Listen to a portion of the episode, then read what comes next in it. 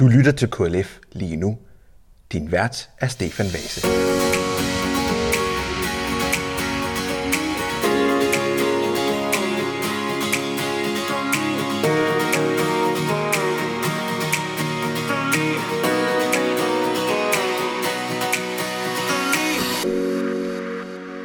Velkommen til K L F lige nu.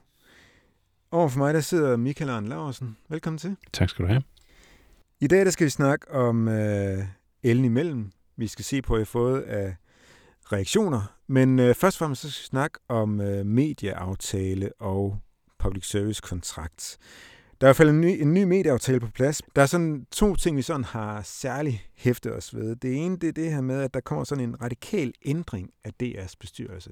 Kan du sådan ganske kort, Michael, sige, hvad den går ud på? Jamen, det kan jeg godt. Altså, som det har været hidtil, så har det jo været en politisk udvalgt bestyrelse, hvor der sidder mennesker udvalgt af de partier, der sidder i Folketinget. Og så på et tidspunkt i hele det her forhandlingsforløb kom der et ønske om, at man gerne ville have en professionel bestyrelse.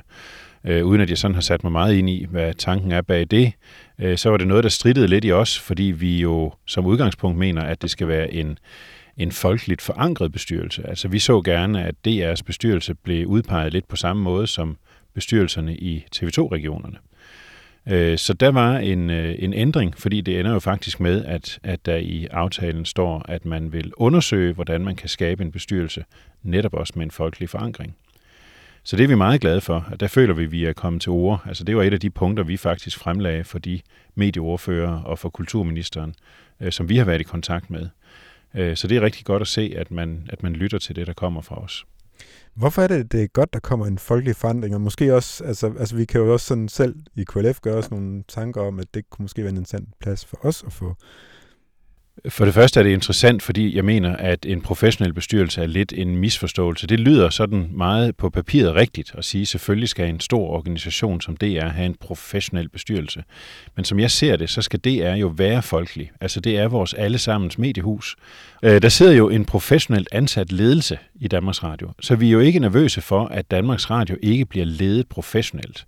Og derfor mener jeg, at det er rigtigt at se på bestyrelsen som en anden form for ledelse, hvor de forskellige interesser, der er fra befolkningen, kommer i spil. Så, så for mig er det helt oplagt, at der kommer til at sidde nogle mennesker, som repræsenterer danskerne bredt. Og ja, det kunne være en, en person fra K L F. Det kunne også være formanden for S L S, som er vores paraplyorganisation. Men i hvert fald, at, at brugerne helt klart bør have mindst én plads i den her nye bestyrelse, sådan som den skal defineres. Så, så jeg ser os komme stærkt på banen der. Et andet, et andet ønske, vi har haft, det er også, at øh, D R får tilført flere penge. Øh, der, der får øh, D R i aftaleperioden, at der kommer på plads, at øh, D R får hundrede millioner kroner mere. Øh, det lyder umiddelbart af meget, men sådan omregnet, så betyder det faktisk bare, at D R's budgetter bliver øh, forøget med en procent. Så det, det er ja. jo ganske lidt. Hvad, hvad tænker du om, om det her? Jamen, jeg tænker jo, at der har været rigtig mange kræfter i spil, som har trukket den anden vej. Altså, som i virkeligheden så, hellere så, at Danmarks Radio fik færre penge. Så man kan sige, som udgangspunkt, så kunne vi jo være optimistiske forud for forhandlingerne og, og håbe på et status quo. Altså, at Danmarks Radio fik lov til at, at bevare det budget, som man havde i forvejen. Så set med de briller, så er en forøgelse med godt hundrede millioner jo et, et skridt i den rigtige retning. Det er ikke mange penge i D R-sammenhæng, men det er bedre end en besparelse, og det giver i hvert fald lidt flere muligheder for at udfolde sig. Så det er et skridt i den rigtige retning. Det er lykkedes de partier, som er for et stærkere D R, at få noget igennem her. Det er ikke stort, men øh, man kan sige, sådan symbolsk er det vigtigt. Det næste skridt, det skal lige forklares, det er, at dels er der lavet en medieaftale nu. Dernæst skal kulturminister Henrik Bo Nielsen så lave en public service-kontrakt med både D R, T V to og Radio fire. Øhm, hvad har vi ønsket til den public service-kontrakt med, med særligt D R? Det er klart, at vi har gennem alle årene kæmpet for, at, at ordet kristendom står i public service-kontrakten. Der er nogen, der mener, at det ikke er afgørende, om det står i kontrakten eller ej. Det mener jeg, det er. Det er afgørende, at, at kirke og kristendom eksplicit er nævnt i kontrakten, så vi har noget at holde Danmarks Radio, især Danmarks Radio, op på. Så det bliver, det bliver som altid mit første og, og højst prioriterede ønske.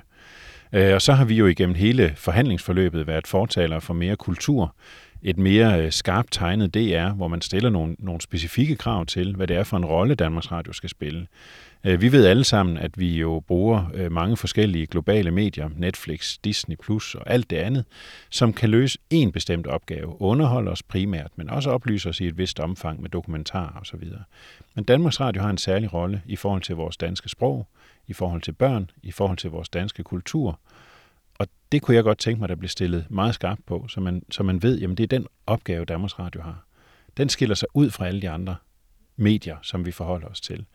Så det skal være omdrejningspunktet for dansk kultur. Det skal være der, vi kan øh, synge sammen, øh, fællessang. Det skal være der, vi kan se gudstjenester og, og høre morgenandagter og ja, fokusere på det, som er særligt dansk. Det er der, børnene skal kunne finde indhold, som er lavet til danske børn, børn i vores land, og ikke er lavet til en, en global øh, virkelighed.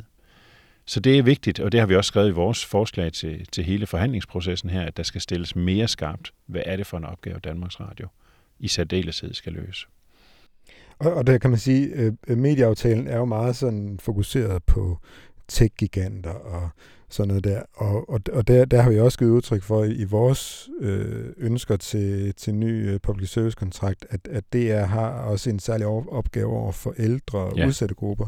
Kan du sige lidt om, hvad det er for nogle tanker, vi har gjort os i forhold til dem? Ja, men det handler jo om tilgængelighed. Altså det handler jo om, at, at der er mange som... Øh, altså Danmarks Radio er den, er den bredest tilgængelige medieplatform i Danmark.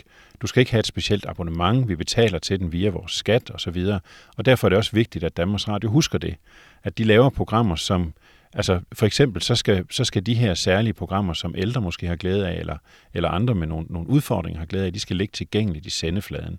Øh, vi opererer rigtig meget med det her med, hvad er der på flow, hvad er der på streaming, øh, hvad kan vi hente selv, når det passer os.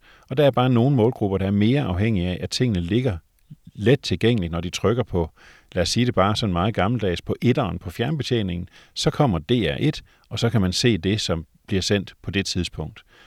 Og der er nogen, måske især også i den ældre del af befolkningen, som har svære ved at navigere i, i diverse apps og streamingplatformer osv. Så det skal man huske, der har Danmarks Radio en særlig opgave. Og nu har jeg været lidt op i helikopteren og, og talt om D R generelt. Øh, nu skal vi bevæge os meget sådan ned i et lille bitte hjørne af øh, D R, og det er det, som hedder D R's øh, satireproduktion. Ja, spændende. Der har været rigtig, rigtig meget debat om et program, der hedder Ellen Imellem. Og ganske kort, så går det ud på, at øh, der sidder en, en journalist, en vært fra D R, og stiller spørgsmål til en, øh, en forsker eller en politiker. Øh, og hvad politikerne eller forskerne ikke ved, det er, at i øresneglen, der sidder der en... Øh, arv modstander af den her person her, eller den persons øh, holdninger, eller synspunkter, eller øh, forskning, og stiller kritiske spørgsmål til det. Det er øh, gæsten i studiet ikke klar over. Øhm, du har været ude og sige, at D R bruger satire som en undskyldning for at opgive enhver form for journalistisk værdighed. Hvad er det for et problem, du ser ved det her program her? Ja, altså det har jo været diskuteret som, rigtig meget, som du siger. Og jeg føler grundlæggende, at man skal være så ærlig over for mennesker som muligt. Jeg synes, ærendet er godt. Jeg synes, det er interessant at lade modsætninger mødes til en forhåbentlig konstruktiv dialog og debat og uenighed, faciliteret af en dygtig vært. Altså det er sådan et udgangspunkt, jeg har. Det tænker jeg, det er, det er i vores allesammens interesse at blive klogere på, at nogen mener et, og nogen mener noget andet. Så den del af det køber jeg. Her, der sidder der mennesker, fagfolk, øh, med en stolthed omkring deres forskning eller deres viden, som ikke er klar over, at de møder en, hvad skal man sige, en modstander, altså en, der står på det, det helt modsatte argument eller den helt modsatte overbevisning. Øh, det handler blandt andet om, om, om jorden er rund eller jorden er flad. Det er sådan meget markant øh, to forskellige holdninger. Øh, og jeg føler, når jeg ser programmerne, at der sidder nogle mennesker, som faktisk gerne vil dele ud af deres viden, men gør det på nogle falske forudsætninger. Og det kan godt være, at der et eller andet sted i aftalens mange sider står, at det er satire, og der kan ske nogle ting, som man ikke er forberedt på. Men jeg føler faktisk, at man misbruger deres kompetencer og deres tillid ved at lave programmet, som man gør. Og det ved jeg godt, der er delte meninger om. En af dem, der, der, der har medvirket i, i det program, øh, og egentlig har ønsket at, øh, og øh, at det her program ikke bliver sendt, det er øh, professor museumsdirektør Peter C. Kjærgaard. Han er evolutionshistoriker øh, og var med i et program om øh, evolutionsteorien over for øh, kreationisme eller intelligent design. Øh, han siger i en klage, han er sendt til D R, som nu er blevet offentliggjort: overordnet er der tale om et dybt tillidsvigt fra D R's side, hvor bliver fuldstændig ført bag lys og på falske præmisser siger ja til at lave en aftale med jer, altså D R, om et interview. Der bliver løjet for mig af flere omgange. Der henviser han blandt andet til, at, øh, at han har fået at vide på forhånd, at øh, der sidder en journalist i et, i et studie og stiller ham nogle spørgsmål, og denne journalist har en tilrettelægger i øret. Det, som han senere godt kunne tænke sig at have, have hørt, det var, at tilrettelæggeren, det er ikke en D R-medarbejder, det er en, øh, en person, der er tilhænger af øh, intelligent design eller kreationisme. Øhm, og det er jo bare et eksempel på en person, der føler sig, øh, der, der føler sig ført bag lyset. Øhm, Mads Brügger, som, øh, som øh, tidligere var, var en af direktørerne på, øh, på Radio fireogtyve syv, og som også har en fortid i D R, Han, øh, han synes faktisk meget godt om det her program her. Jeg tror lige, jeg har, jeg har to klip mere, men jeg egentlig gerne vil spille, øh, spille for dig. Øh, det er fra en, øh, en podcast, der hedder Q og K. Det er Ekstra Bladets mediemagasin. Det første klip kommer her. Jeg synes i forhold til Ellen Imellem, al den stund, at de er blevet inviteret ind til et interview, hvor de har fået at vide, at det her er i satirisk øjemed, så, så ved de godt, at det altså ikke er T V-avisen, de skal figurere i. Altså det, han egentlig siger her, det er, burde de egentlig ikke selv have tænkt, at hvis det er et satirisk program, så er det måske ikke der, vi skal sådan udlægge den seriøse forskning.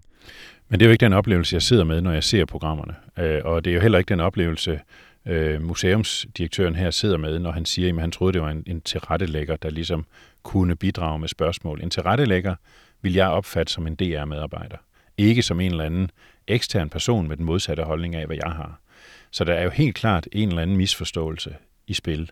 Og når, når interviewede personer sidder tilbage med en følelse af, at de er blevet ført bag lyset, og der er blevet løjet for dem, så er der i min optik gået noget galt et eller andet sted. Øh, og det er rigtigt, når man bruger ordet satire, ja, så kan man tillade sig nogle ting, øh, men det er åbenbart ikke helt gået op for, for i hvert fald flere af de her personer, der er blevet interviewet, at det var satire af den karakter. Og så vil jeg sige noget andet, som jeg sidder tilbage med, og derfor er jeg ikke enig med Mads Brügger. Når jeg ser programmerne, så synes jeg, det er nogle akavede programmer. Altså jeg sidder også med en følelse af, at de her personer føler sig udsat for et eller andet eksperiment, som de ikke rigtig kan gennemskue, hvad er. Og det er jo rigtigt. Men de sidder også, man kan høre på nogle af deres svar, at de ikke helt forstår den her journalist, som sidder i studiet over for dem og stiller nogle akavede spørgsmål. Der er nogle mærkelige, kunstige pauser, fordi hun sidder og venter på et spørgsmål ude fra baglokalet eller fra et, et sidestudie, eller hvor vedkommende nu sidder. Så det bliver på mange måder et meget, meget kunstigt og akavet program. Mm. Og det skaber også en uro i studiet. Jeg kan se det på flere af de her personer, som, som har stillet sig til rådighed, at de, de, de er tøvende i forhold til, hvad der foregår. Øh, så, så jeg sidder stadigvæk tilbage med en følelse af, jo, selvfølgelig skal man kunne lave satire, men var det det rigtige greb her? Hvad er det, man gerne vil frem til? Vil man gerne, vil man gerne vise seeren, at her er der to vidt forskellige holdninger til et eller andet bestemt emne, og det kan man sagtens, man kan sagtens have to vidt forskellige holdninger. Eller hvad er det, man vil vise? Hvad er det egentlig, man vil med det her program? Mm. Er måske nok det spørgsmål, jeg sidder lidt tilbage med. Altså vil man se, om man kan få den her ene part på glat is? Eller, eller hvad er formålet? Fordi jeg oplever også for eksempel i det program om jorden er rund, jorden er flad, der sidder ham her, flat eartheren, ham der mener, at jorden er flad, han sidder og griner lidt af det hele i, i, i sit studie, som om, at ha, der fik jeg dig lidt, eller det er sådan lidt den følelse, jeg sidder med. Og hvad er det så egentlig, man vil med programmet? Skabe en debat, vise, at der er forskellige holdninger, eller, og nu siger jeg det lidt firkantet, eller gøre nogle fagfolk til grin. Mm. Og der bliver jeg udfordret på min etik. Hvad er det, man vil? Mm. Og hvis lige vende tilbage til det der med, med, med, med, med D R's egen etik og hvad de selv tænker om, tænker om programmet. Jeg har lyst til at spille et, et klip mere fra, fra Mads Brügger, hvor netop snakker om det her med, at, at der er to forskellige øh, øh, man kan sige, mantraer til stede i studiet. Dels den her øh, den, den, den, den videnskabelige faglighed, og så er der en, en anden interesse i spil i studiet på, på samme tid. Lad os lige prøve at høre, hvad det er, han, hvad det er, han, han analyserer af det satiriske i, øh, i Ellen Imellem. Der er en udbredt misforståelse i det her land om, at satire det er noget, hvor man skal sidde og klaske sig på lårene af grin. Ellen Imellem er, altså, det er jo, satiren ligger i den prank, den practical joke, der er, at, at, at dem, der bliver interviewet, ikke ved, at deres værste mareridt sidder ude i regiet. I det ligger en, en leg med hierarkier, med hvem, der har lov til at sige noget, hvem, der ikke har lov til at sige noget. Der ligger også en satire på intervieweren, øh, at man ikke nødvendigvis altid skal stole på intervieweren, for hvor kommer interviewerens spørgsmål fra? Han, han er ikke egentlig en interessant pointe i det her med, jamen at alle, der medvirker i et eller andet, har et eller andet udgangspunkt, som enten direkte eller indirekte kommer til udtryk. Og her er det så tydeligt for os alle, hvor det er, at interviewerens afsæt er, intervieweren forstås som, at der sidder en, en modpart et andet sted og, og leverer nogle spørgsmål, serverer nogle spørgsmål for intervieweren. Jo, han har en pointe, og, og man kan sige, at hvis jeg skal drage sådan en konklusion ud af det, så, er det også, at, så, er det, så bliver vi også her mindet om, at alle interviewer, alle journalister kommer med et eller andet verdensbillede, en eller anden forudsætning, et eller andet syn på tilværelsen, og har det med sig i det arbejde, de gør. Og her bliver det så bare, kan man sige, øh, forstærket, karikeret på en eller anden måde, ikke? Så vi kan se, okay, det er jo ikke hendes holdninger, det, det kommer så et andet sted fra her. Så det synes jeg er interessant. Det er interessant at blive mindet om, at, at der er nogle, nogle forskellige holdninger og tanker i spil, uanset hvad situationen er. Så den køber jeg. Jeg køber sådan set hans, hans præmis om, at her er satiren bygget op omkring selve formen, og at det ikke nødvendigvis behøver at være noget, vi klasker os på lårene af grin over. Men så er jeg tilbage ved igen, hvad er formålet med programmet? Og det er det, jeg ikke rigtig kan gennemskue. Fordi hvis det er et spørgsmål om at lave noget, der bare er, er sjovt på andres bekostning, så synes jeg, det er mindre sympatisk. Og så sidder jeg tilbage med en følelse af, at jeg kunne faktisk godt tænke mig at høre en velfaciliteret debat imellem nogle af de her modsta- modstandere, altså modsætninger, eller hvad vi skal kalde dem, ikke? Fordi jeg synes, at det er interessant at høre, hvordan vil man argumentere op imod hinanden. Vi havde også en abortmodstander og en aborttilhænger. Vi havde den her med, med den runde jord eller den flade jord. Vi havde noget omkring øh, det begreb at være tyk, øh, eller er der, noget, er der noget specielt i det, og så videre. Så jeg synes jo egentlig, at emnerne er velvalgte, og man kunne finde mange flere. Der er masser af gode emner, hvor der er folk, der står på den ene side, og der står på den anden side. Så jeg tror lige så gerne, jeg ville have siddet og set nogle, nogle korte og præcise programmer, hvor den her debat, den her dialog, uenighed, blev faciliteret på en anden måde. Det tror jeg faktisk ville gøre mig klogere, fordi her oplever jeg jo, at de her fagfolk, der sidder i studiet, går sådan lidt i forsvarsposition og tænker, hvad er det lige, der sker her? Og bliver måske lidt mere Mm, lidt, lidt sådan unødvendigt skarpe i replikken, fordi de føler sig usikre på, hvor de her spørgsmål kommer fra. Mm. Så jeg mener bare igen, hvad er formålet? Hvad er det, man vil med det? Og, og hvis det var for at gøre os klogere, så lykkedes det ikke særlig godt. Mm.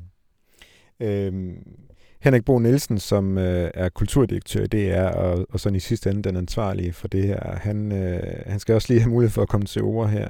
Han har, han har udtalt i et interview med Akademikerbladet fra den syvende juni to tusind og toogtyve. Når jeg kan forsvare vores satireformat, så handler det jo om, at der ud fra vores vurdering er lavet en forhåndsdeklarering om, at man har stillet op til et satirisk format, og derfor kan forvente noget anderledes end den almindelige journalistik.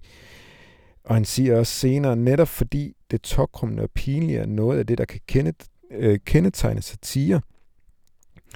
Nogle af dem, vi spurgte, ønskede ikke at deltage, da vi fortalte om det, og så er det selvfølgelig helt fint. Sådan havde jeg måske nok også selv gjort. Øhm, så han egentlig måske heller ikke selv har stillet op til, til, til, til, til, til det her interview. Hvad, hvad, hvad, hvad tænker du egentlig det her med, at, altså, at man skal være forberedt på noget andet end almindelig journalistik, og der måske er sådan nogle præmisser, der bliver holdt skjult for de medvirkende. Ja. Er, er, er det okay? Det er jo klart, at hvis man skal overraske med et format, som er anderledes end det normale, så vil der være nogle ting, man ikke kan sige, fordi så vil overraskelsen jo forsvinde. Jeg mindes også en gang, Anette Heik, hun var klædt ud som en japansk journalist og interviewede nogle folk. Det var sådan måske lidt mere crazy humor, Øh, men som også var det der greb med, at man ikke helt ved, hvad der foregår. Jeg kan ikke huske det, det er måske mange år Ushi siden. Haiku, præcis, ja. Lige præcis. Øh, så der er jo en tradition for, at man indimellem laver noget, hvor, hvor den, der bliver interviewet, ikke er helt klar over, hvad der foregår. Og det er jo det, det er sådan set okay. Øh, når jeg bliver lidt ramt af den her, så er det fordi, jeg synes, man misbruger nogle eksperter, øh, hvor man kunne have fået noget mere ud af det i virkeligheden. Øh, og så er det jo åbenlyst, i hvert fald når kritikken kommer fra flere af de medvirkende, at man ikke har været helt klar over, hvad det var, man sagde ja til. Mm. Øh, så Henrik Bo, ja, det er rigtigt. Det er nok blevet sagt, men så er det ikke blevet sagt tydeligt nok. Det er i hvert fald åbenlyst for mig, som ser, at der sidder nogle mennesker i studiet, som ikke er, er forberedt på, at det er det, de er med til. Mm. Øh, så det er en, og, men det er jo ligesom med al anden etik, det er en balancegang. Hvornår er man på den rigtige side af stregen? Hvornår rammer man stregen? Og den bedste satire rammer måske lige nøjagtigt stregen. Mm. Der, hvor balancen ligger mellem godt og skidt. Mm. Og så er der bare nogle gange, man måske lige træder lidt ved siden af. Mm. Og den balance skal vi hele tiden fokusere på, fordi vi skal have plads til satire i Danmark, selvfølgelig skal vi det. Vi skal ikke tage os alt for, for højtideligt selv. Vi skal også ture nogle gange, øh, gå, gå linen ud. Øh, ja, så, så jeg sidder igen tilbage med en oplevelse af, at, at formatet kunne have været bedre, det kunne have givet mig noget mere som seer. Øh, og så er der altså nogle folk, der føler, at de er blevet misbrugt på en eller anden mm. måde. Og, det, og det, det du sådan igen og igen henviser til, det er jo den her etiske ansvarlighed, som, øh, som, som D R øh, egentlig skal leve op til. Øh, D R har jo nogle etiske retningslinjer. Øh, den seneste, den er fra niogtyvende oktober to tusind og enogtyve, og der er der simpelthen et, et helt kapitel om skjulte optagelser, fiktiv identitet og satire. Og det bliver lidt, lidt langt det her, men, men jeg håber, at, at, at, at alle sådan hænger på. Øh, for det første, så er det vigtigt for D R, at det materiale, man optager i, i forbindelse med skjulte optagelser, at de har en væsentlig offentlig interesse, og at hensynet til, til, til den offentlige interesse overstiger klart hensynet til de personer, der er blevet optaget. Øh, og at de her skjulte optagelser udgør dokumentation, som ikke kan tilvejebringes på anden vis. Øh, der er det jo den sand med ham, Peter C. Kjærgaard, som jeg har citeret tidligere. Han har faktisk sagt, at han, han vil ikke stille op til Øh, interviews, samtaler, dialoger med øh, kreationister, tilhængere af intelligent design. Så man kan sige, her er vi, her er vi inden, øh, her er vi inden for, for, hvad kan man sige, skiven, at det ikke kan tilvejebringes på anden vis, den, den form for dialog. I hvert fald for nogle af dem, der bliver interviewet, mm, kan man sige. Vi ja. ved ikke, om det gælder alle. Nej, nej. Øhm, de skjulte optagelser skal være forelagt, øh, skal være forsøgt forelagt for dem, der har været udsat for skjult kam- kamera, og at inden de må offentliggøre, så kræver det en, en skriftlig direktørtilladelse. Altså, Henrik Bo Nielsen skal godkende det her. Øhm. Så er det det her med fiktiv identitet. Øhm. Og der spiller verden Ellen jo egentlig rollen, som hun har en fiktiv identitet, hvor hun påtager sig en eller anden form for holdning. Øhm. Der gælder det samme, at øh, altså, fiktiv identitet, De, de ligger under de samme regler, som hvis man bruger skjult kamera. Men der er, der er nogle, hvad kan man sige, øh, hvad kan man sige, forstærkede omstændigheder. Øh, medarbejderne skal ikke påvirke nogle, de forhold, som D R ønsker at, at dokumentere. Der skal være en skriftlig tilladelse fra en relevant direktør. Og at øh, D R skal kunne dokumentere noget, der er er væsentlig offentlig interesse, som berettiger til, at man bruger fiktiv identitet. Og så kommer så det store men i D R's etiske retningslinjer. Der er videre rammer for satire, når det gælder skjulte optagelser, fiktiv identitet. I disse genrer, står der, stilles der ikke krav om væsentlig samfundsmæssig interesse. Der kræver stadig en skriftlig direktørgodkendelse, altså igen, Henrik Bo Nielsen skal skrive under på, at det er det i orden.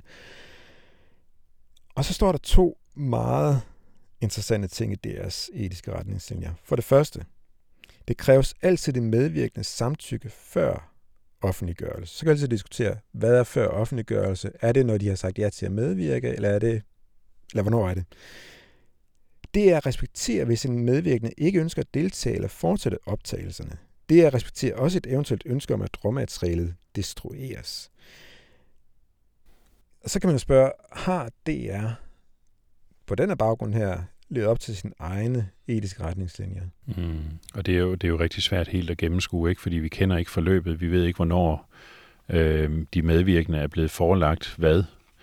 Øh, hvornår har de haft mulighed for at sige stop? Har de haft mulighed for at se programmet, inden de skulle tage stilling? Eller er de kun blevet spurgt om, om øh, accept, inden, inden optagelserne gik i gang?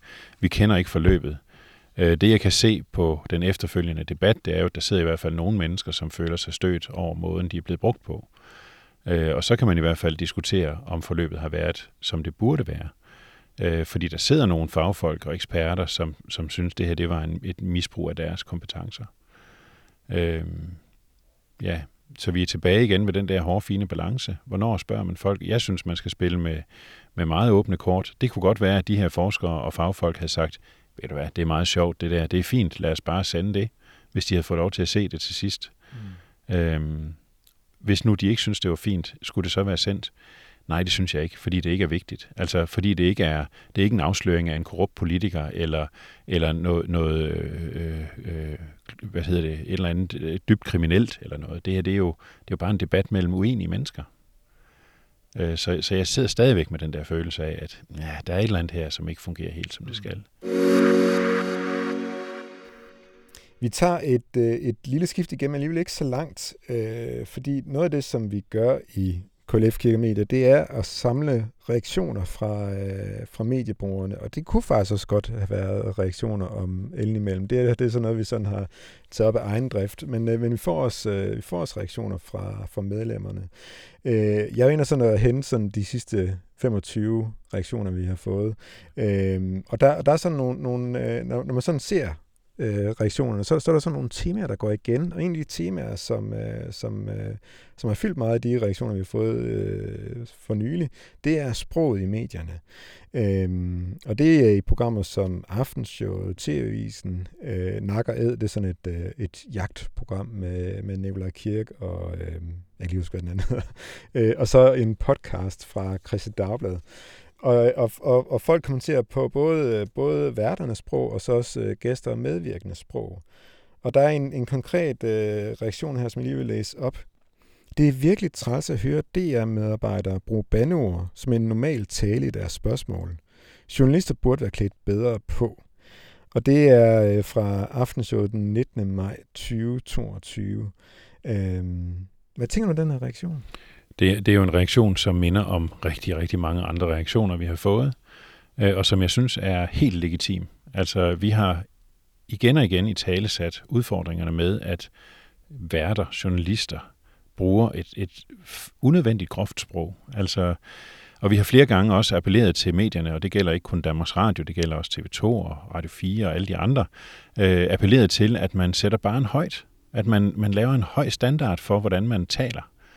Og det skal ikke være kunstigt øh, øh, kancellisprog, eller altså det er, ikke, det er ikke det, det handler om. Det må gerne være et naturligt og, og flydende sprog, men hvor man, ja, lader være med at bande i virkeligheden. Øh, vi, vi har på et tidspunkt skrevet, ved jeg, i hvert fald noget om, at, at bandeord, det er sådan lidt sproglige krykker. Altså det er sådan lidt, når man mangler et nuanceret, et rigt sprog, så, så kan man bruge nogle bandeord, så har man ligesom understreget en pointe øh, på den måde. Mm.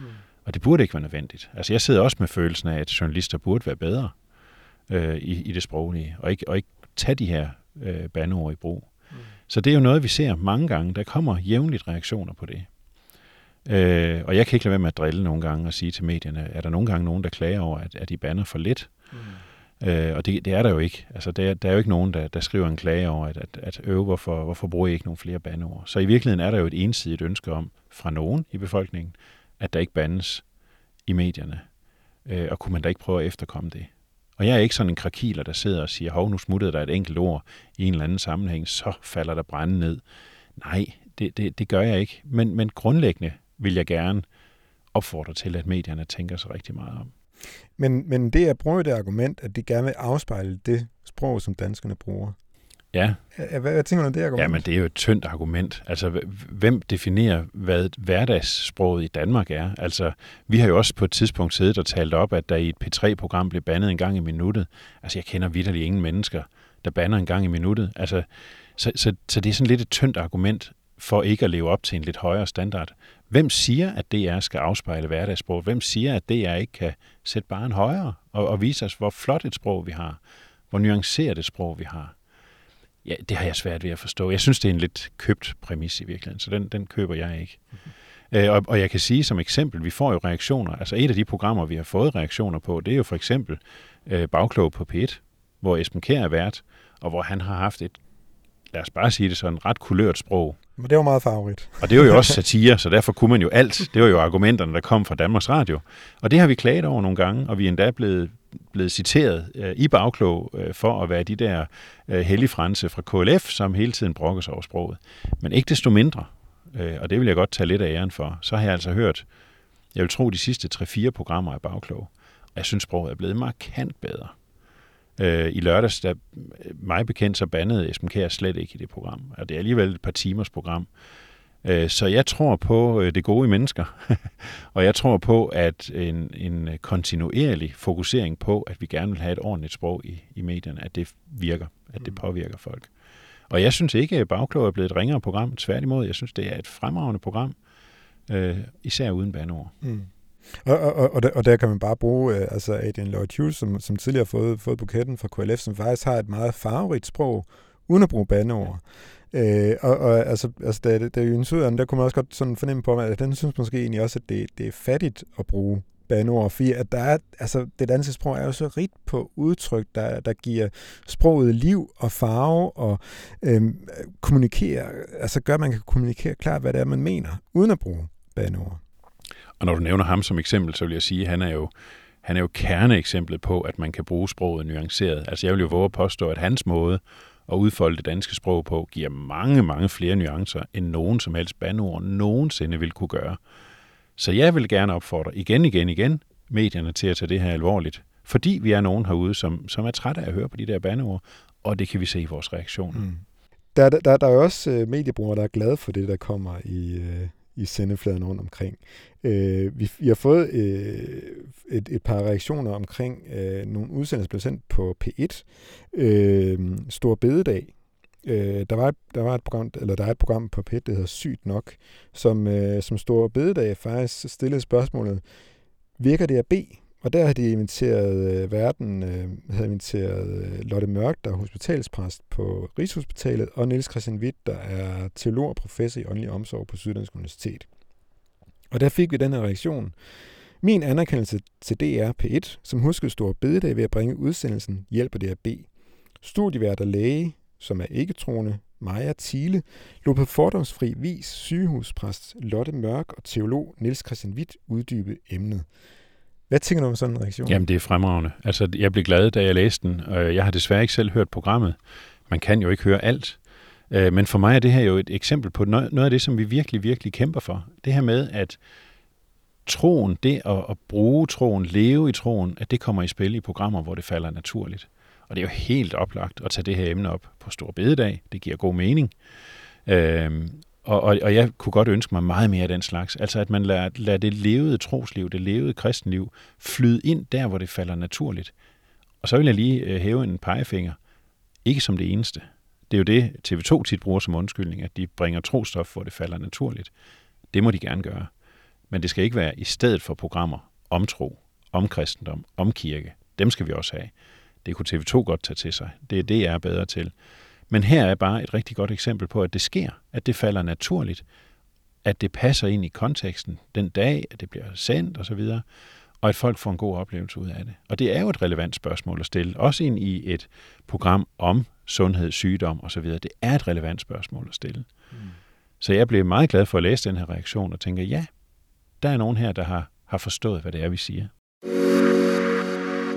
Og det er jo det, det der med at bruge den, bruge den gode anledning, det er måske også den, den, den rigtig gode overgang til det næste. Øhm, C D F, de havde øh, anden pinsedag sådan en, en lille øh, særudsendelse om, øh, om passionsspillet i Oberammergau, øh, som, øh, som mange, øh, mange danskere også øh, rejser ned for at se.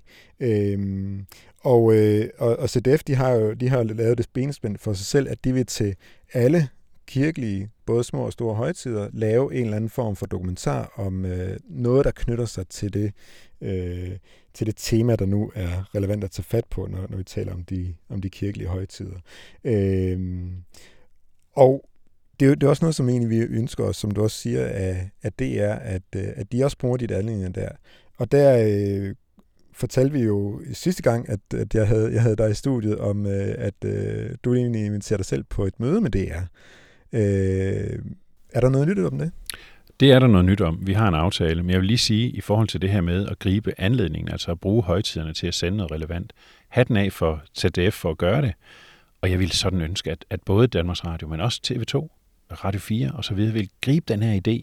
For der er mange sådan nogle kroge i, kan man sige, den, den, den kirkelige kalender, som man kan gribe fat i og fortælle nogle fantastiske historier. Så, så det vil jeg virkelig gerne opmuntre til. Og ja, det er rigtigt, i forbindelse med påsken, der var vi lidt utilfredse med dækningen hos D R, og vi kontaktede før omtalte Henrik Bo, som er kulturdirektør, og sagde, at vi bliver nødt til at tage en snak om højtidsdækning i det hele taget. Hvad er det, der skal til? Hvordan gør man det på en, en god og sund og, og spændende måde? Og jeg vil ikke, helst ikke blande mig for meget i sådan programdetaljer. Der er nogle gange, vi får at vide, jamen, hvad er det for nogle programmer, vi skal lave? Og der kan jeg ikke lade være med at være lidt fræk og sige, jamen, det er jo jer, der er, der er tv-mennesker, det må I kunne finde ud af. Men der er noget at gribe fat i. Så i, i august måned, der har vi et stort møde med Danmarks Radio, hvor nogle af de centrale personer, der er ansvarlige for det her stofområde, sidder med ved bordet. Vi møder nok en to-tre mand op fra K L F, og så tager vi simpelthen sådan en grundlæggende diskussion af, hvad vil det sige at dække højtiderne i Danmark? Hvad, hvad er det, der skal... Hvad er det, hvad er det formålet er med det? Hvad skal der til? Jeg håber, vi kan komme omkring alle de der aspekter, så vi forhåbentlig fremover får en endnu bedre eller bedre dækning af, af de kirkelige højtider. For der er masser at tage fat i. Og det her, det er jo bare, som du siger med Oberammergau-spillet, det er jo bare et godt eksempel på det. Der er nogen, der har tænkt kreativt. Så vi skal simpelthen sidde der i august måned og tale om juleprogrammer og påskeprogrammer? Ja, det tror jeg, vi skal. Vi tager nok et helt kalenderår og siger, hvad er det, der skal til? Hvordan kunne man gøre det her spændende? For det er spændende. Altså, og, og hvis der sidder nogen derude og lytter med her og tænker, nej, det er det jo ikke, sådan noget kirkeligt stof, det er ikke spændende. Jo, det er det. Der er masser at tage fat på. Der er mange fortællinger. Altså, nu kørte jeg lige igennem Sønder Fælling her forleden dag, og i pinsen hver eneste år, der er der en kæmpe stor kristen musikfestival. Altså, hvor, hvorfor ved vi ikke mere om det? Og jeg ved godt, der var et program, hvor Mads Steffensen øh, blandt andet var ude og snuse lidt til det. Men, men det er da en god fortælling. Der var en kæmpe koncert her forleden aften med tusindvis af deltagere. Hvad er det, der sker? Hvorfor tager folk til sådan et arrangement? Hvorfor, hvorfor bruger de pinsen på det år efter år? Til sommer er der store events, øh, sommeroase, alt muligt andet, bibelcampings. Hvad er det, der sker? Hvorfor er der mennesker, der bruger deres ferie på den måde? Hvorfor er der nogen, der vil sidde i et kæmpestort telt øh, og høre øh, bibelundervisning i deres sommerferie? Det kan jo virke øh, absurd for den, der ikke forstår det. Jamen, så udfold den historie. Og man, og man kan blive ved, altså. Der er ihærdige mennesker, der uge efter uge samler børn i børneklubber, juniorklubber osv. Hvorfor gør de det? Hvorfor har de gjort det i årtier? Og, og sådan kunne jeg blive ved. Altså, kig ind i det kirkelige landskab bredt. Folkekirker, frikirker, foreninger, missionsforeninger, alt det andet. Der er så mange historier, der venter på at blive fortalt for danskerne. Så det er sådan nærmest, jeg vil ikke sige en uendelig skatkiste, men i hvert fald en, en meget, meget stor skatkiste, hvor man kan tage fat i rigtig mange spændende emner. Jeg vil her på falderæbet lige, lige fortælle, at, at, at nu går øh, nyt fra K L F på... Øh, eller K L F lige nu, hedder det vist. Jeg kan huske, det er godt, at jeg redaktør. Ja, for den her podcast her går på, går på sommerferie, men vi har en, en helt særlig sommerserie til, til jer, der lytter, der lytter trofast med. I den kommende udgave af, af K L F's øh, magasin, der har vi et tema om øh, medierne i krig. Øhm, og der har vi lavet øh, tre interviews, som jeg selv synes har været, har været rigtig spændende, med øh, Rasmus Akker, der er redaktør på Ultranyt. Jeg, jeg, jeg talte med ham om, altså, hvad det er for nogle overrasker, de gør sig om, hvad der er for information, de kan give videre til, til børn. Hvad har børn brug for at vide, hvad er de ikke brug for at vide? Det synes jeg virkelig, det var spændende at høre ham med. Jeg talte også med Jakob Wissing, der er udenlandschef på, øh, på T V to-nyhederne. Om, øh, om hvordan han ser på hele det her med krig i Ukraine, øh, hvad, det er for de, hvad det er for et ansvar, de har med at fortælle videre, fordi der, også, der kan også være nogle ting, altså stærke billeder, skal man advare mod dem? Er der nogle billeder, de ikke sender videre, fordi det simpelthen bare er for ubehageligt? Og så kan jeg lige skyde ind, Jakob Wissing kan man møde på vores landsmøde til oktober, hvis man gerne vil høre ham fortælle nogle af de her ting live. Ja. Så det er jo bare sådan en lille reklameindslag her fra mig. Og så, øh, og så det sidste i serien, det er med Steffen Gram, som øh, jeg tror, det er næsten fyrre år. Han har haft hele verden som sin arbejdsplads, og han har oplevet murens fald, han har oplevet øh, Sovjetunionens sammenbrud fra Moskva. Altså, han er virkelig en mand med utrolig mange øh, spændende historier. Også nogle meget sådan dybe etiske overvejelser omkring, igen, hvad synes han, at medierne skal fortælle videre? Hvad har han haft af oplevelser, som har gjort øh, indtryk på ham, og hvilke oplevelser kunne han godt tænke sig at være foruden? Mm. Øhm, han er virkelig utrolig spændende at lægge, lægge øre til, og det kan man gøre i vores, øh, i vores sommerserie. Så sørg for at holde øje med den. Det kan man gøre enten via vores øh, podcast eller inde på adressen lyt punktum k l f punktum d k. Sidst vil jeg bare sige tak til dig, Michael, for at du blev med igen. Det var en fornøjelse. Og så øh, høres vi ved. Det gør vi. Lyt til podcast fra K L F på lyt punktum k l f punktum d k. Har du lyst til at deltage i debatten om medierne, kan du følge os på Facebook. Du kan også reagere på programmer fra radio og tv på vores hjemmeside k l f punktum d k.